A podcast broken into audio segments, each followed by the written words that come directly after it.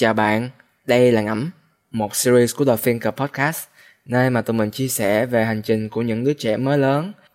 Mình là Thành, và hôm nay mình muốn nói về những bước đi đầu tiên cho hành trình đi tìm kiếm bản thân của mình.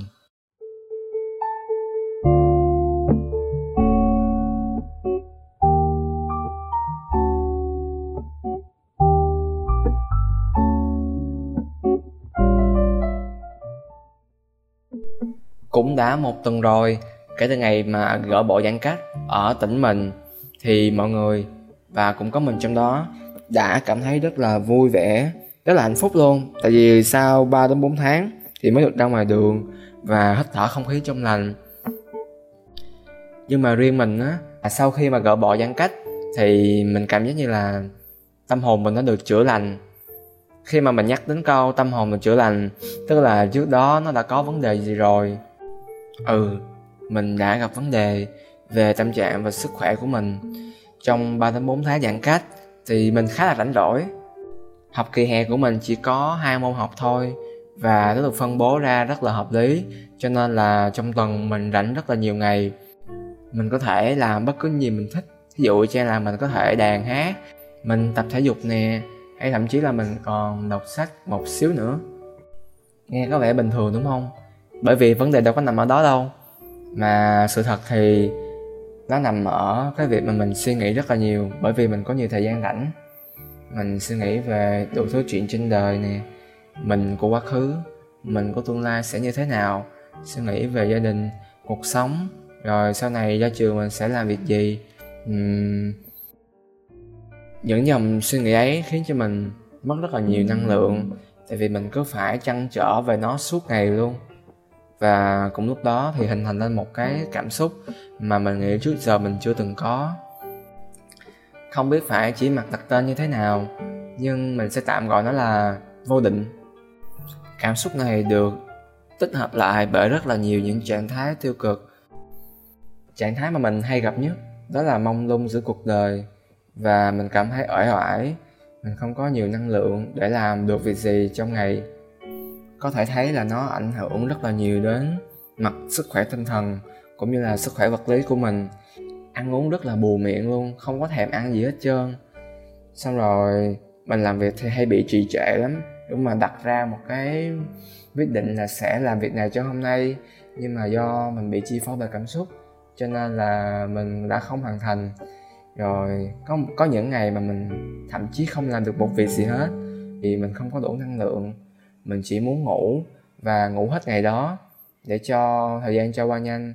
Bước đến ngày tiếp theo, với cái hy vọng là mình sẽ tìm được một thứ gì đó tạo động lực cho mình. Nhưng mà có động lực nào đến đâu? Những ngày sau cũng chẳng khác gì những ngày trước cả. Mình đi ngược lại với xu hướng á mọi người. Trong khi ở nhà dịch bệnh thì người người có xu hướng tăng cân, thì mình lại đi ngược lại với số đông. Mình đã bị xuống ký. Biết rằng như vậy là không ổn mình đã liên lạc với rất là nhiều người, từ người thân cho đến bạn bè của mình, để tìm câu giải đáp. Và những điều mình nhận được thì gần như là giống nhau. Bởi vì họ nói là cảm xúc của mình hiện có là cảm xúc chung của đa số mọi người.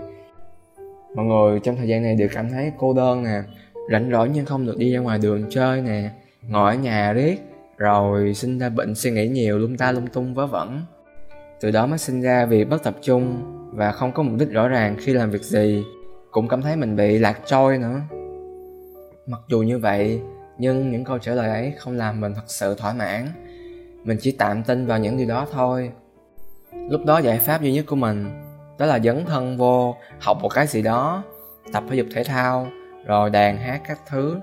Tóm lại, ý của mình là làm cho bản thân cảm thấy bận rộn, để khỏi lan man đầu óc á mà một thời gian sau khi mà mình thử cái cách này thì mình nhận ra nó không thật sự là hiệu quả. Bởi vì có những cái ngày mà mình cảm thấy vui vẻ thì mình làm việc rất là chăm chỉ, mình học được rất là nhiều điều. Và những ngày này thì không có nhiều. Nhưng khi mà mình cảm thấy buồn bã hay là suy nghĩ nhiều có những cái trạng thái tiêu cực á, là mình không thể làm được một cái việc gì khác luôn. Có thể cho là hôm đó mình mất trắng. Mình đã chọn đi ngủ vào những cái ngày u tối đó bởi vì mình đi ngủ thì sẽ làm cho thời gian trôi qua nhanh hơn. Với hy vọng ngày tiếp theo sẽ được restart lại từ đầu. Mình thật sự sợ cái cảm xúc ấy vô cùng luôn. Kiểu, mình không biết làm sao để thoát ra khỏi những cái suy nghĩ đó nữa. Những cảm xúc đó đến rất là bất thình lình, vậy nên mình không có handle nổi. Mình được nghe là những cái tri thức đều có một điểm chung, và vì ban đầu chúng là một và tri thức bao hàm tất cả mọi khía cạnh. Nhưng mà về sau thì được chia ra thành từng ngành để dễ quản lý và khai thác sâu hơn. Và mọi người nghĩ sao về điều này? Đối với mình thì mình thấy nó khá là đúng. Mình cảm thấy có một cái điểm chung giữa vật lý và cảm xúc. Và cái sự giao thoa đó chính là định luật vạn vật hấp dẫn. Trong vật lý thì cái định luật này được phát biểu, nôm na là mọi vật đều hút nhau với một cái lực là tỷ lệ theo cái khối lượng của nó.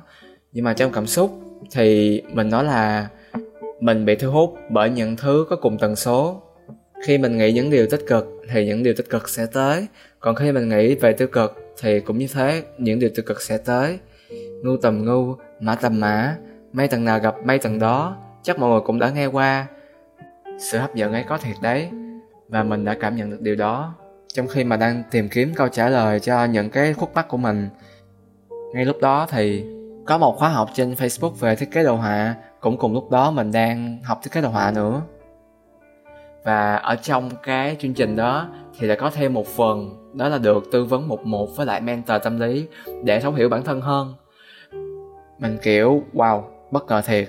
Rồi mình apply luôn. Rồi mình đợi đến ngày phỏng vấn. Mentor tâm lý của mình là một chị uh, tầm khoảng 25 tuổi.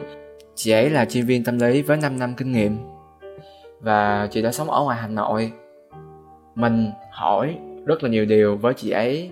Tất cả những cảm xúc mà mình đã từng mắc phải rồi những cái nỗi sợ, những cái điểm mạnh, điểm yếu mình đều chia sẻ hết.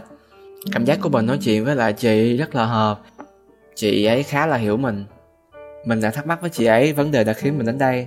Trong khoảng thời gian hè này thì mình đã có những cái cảm xúc rất là lơ lửng và vô định và không thể thoát ra được những cái suy nghĩ tiêu cực. Và vì sao lại như vậy? Thì chị đã trả lời cho mình. Cái câu trả lời của chị rất là khác so với lại những cái trả lời mà trước khi mình nhận từ bạn bè và người thân. Cái lý do không nằm ở những tác nhân ngoại cảnh, mà nằm ở ngay chính bên trong mình.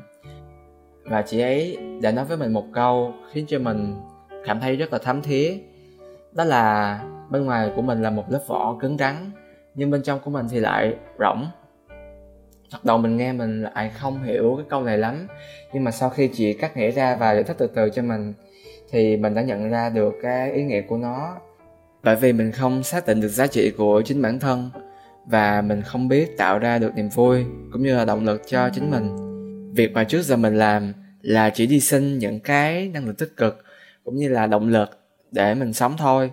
Và khi môi trường thay đổi một cái, cuộc sống mình đã bị đảo lộn không có ai cho mình những cái năng lượng đó hay là những cái động lực. Vậy nên, mình hoàn toàn trống rỗng. Vừa nghe được câu nói này, mình như kiểu là cái khoảnh khắc Eureka vậy đó mọi người. Linh tính của mình mách bảo, đây chắc chắn là con đường để mà mình thay đổi và xác định bản thân rồi.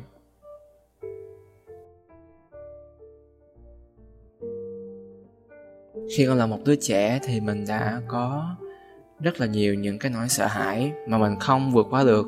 Cho đến tận bây giờ thì những cái điều đó đã trở thành những niềm tin sai lầm mất tiêu rồi. Mình xin được kể một cái sự kiện khá là điển hình và có lẽ cái nỗi sợ ấy đã mang theo mình suốt bao nhiêu năm trời. Đó là khi mình còn là một cậu học sinh cấp 2 học lớp 9 thôi. Mình tham gia vào đội tuyển học sinh giỏi hóa của trường. Cô giáo bồi dưỡng bộ môn đó nhận xét mình là một đứa có tiềm năng tốt và cô rất là hy vọng mình sẽ mang lại thành tích tốt cho nhà trường. Nghe những lời nhận xét ấy khiến cho mình vui và cảm thấy tự tin. Nhưng mà tự tin quá đã trở thành sai lầm lớn nhất của mình. Mình đã trở nên tự cao và chủ quan trong việc ôn tập. Cuối cùng thì cũng đến ngày thi và mình thể hiện. Với mình cảm giác thì cũng không có được tốt lắm mình không phải là người biết trước kết quả, mà có một người bạn đã kể cho mình nghe là mình đã nhận được số điểm cao nhất trong đội tuyển. Thì nghe được tin này, mình không khỏi bàng hoàng. Mình rất là vui. Ừ nhưng mà cũng hơi lo lắng, tại vì bạn ấy nói kết quả này chưa có chính thức 100% đâu, cho nên là đừng có nói với ai hết nha. Mình ok. Thì cũng đến lúc mà công bố kết quả chính thức trên giấy trắng mực đen thì mọi chuyện không diễn ra như những gì mà mình được nghe và biết. Số điểm cao nhất không thuộc về mình, mà thuộc về cái bạn đã kể cho mình nghe. Còn mình thì đội sổ. Đúng rồi đó. Số điểm của mình là thấp nhất trong đội tuyển. Đối diện với cái thông tin này, mình đã chết lặng. Mình sốc không thể nào mà diễn tả được. Mình đã làm thất vọng rất là nhiều người, từ thầy cô cho đến bạn bè của mình, những người đặt niềm tin, kỳ vọng vào mình mặc dù sự kiện đó đã tạo cho mình một cú sốc cực kỳ lớn, nhưng mình không quyết định bỏ cuộc ở đó. Mình đã thử thách bản thân một lần nữa. Đó là chọn thi tuyển vào một trường chuyên, và mình vẫn tiếp tục chọn hóa là môn chuyên của mình. Cú vấp ngã lần trước đã dạy cho mình một bài học là không được kêu ca và tự cao nữa.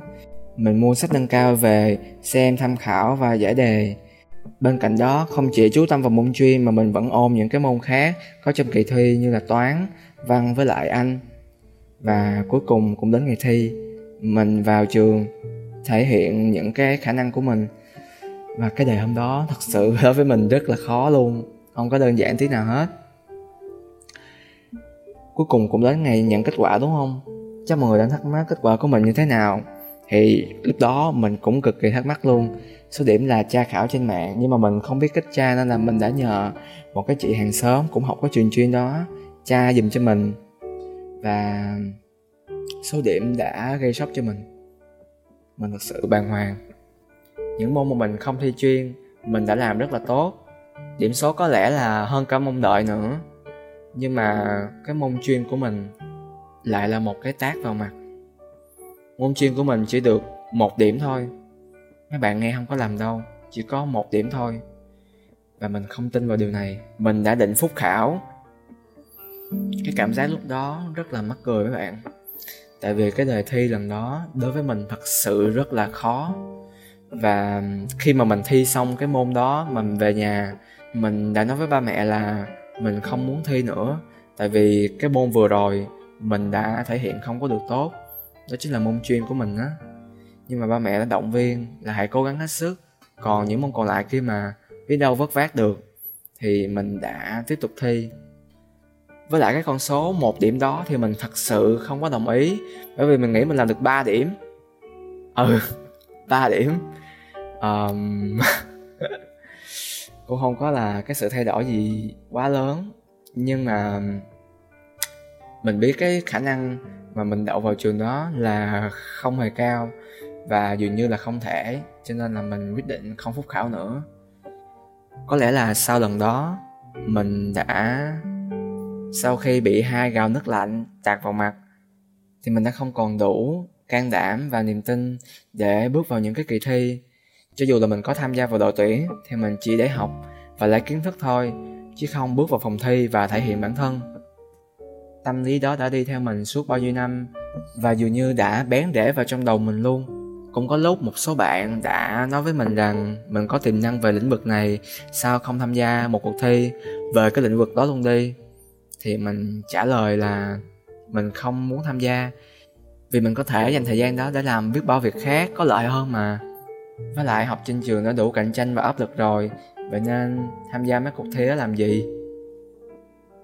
Nỗi sợ hãi của mình, lâu ngày mà không được giải quyết thì nó sẽ trở thành một niềm tin sai lầm thôi và chính những niềm tin sai lầm ấy sẽ làm cho những tiềm năng không được bộc lộ ra và thậm chí làm mai một đi những cái tiềm năng đó.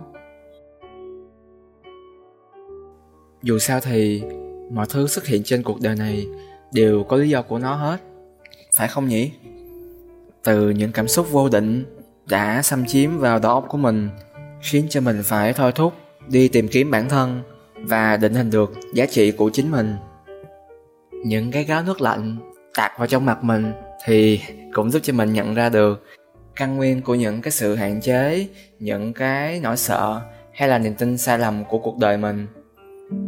Tính đến tận bây giờ thì đã khoảng được một tháng kể từ khi mà mình hạ huyết tâm đi tìm và nâng cao nhận thức về chính mình.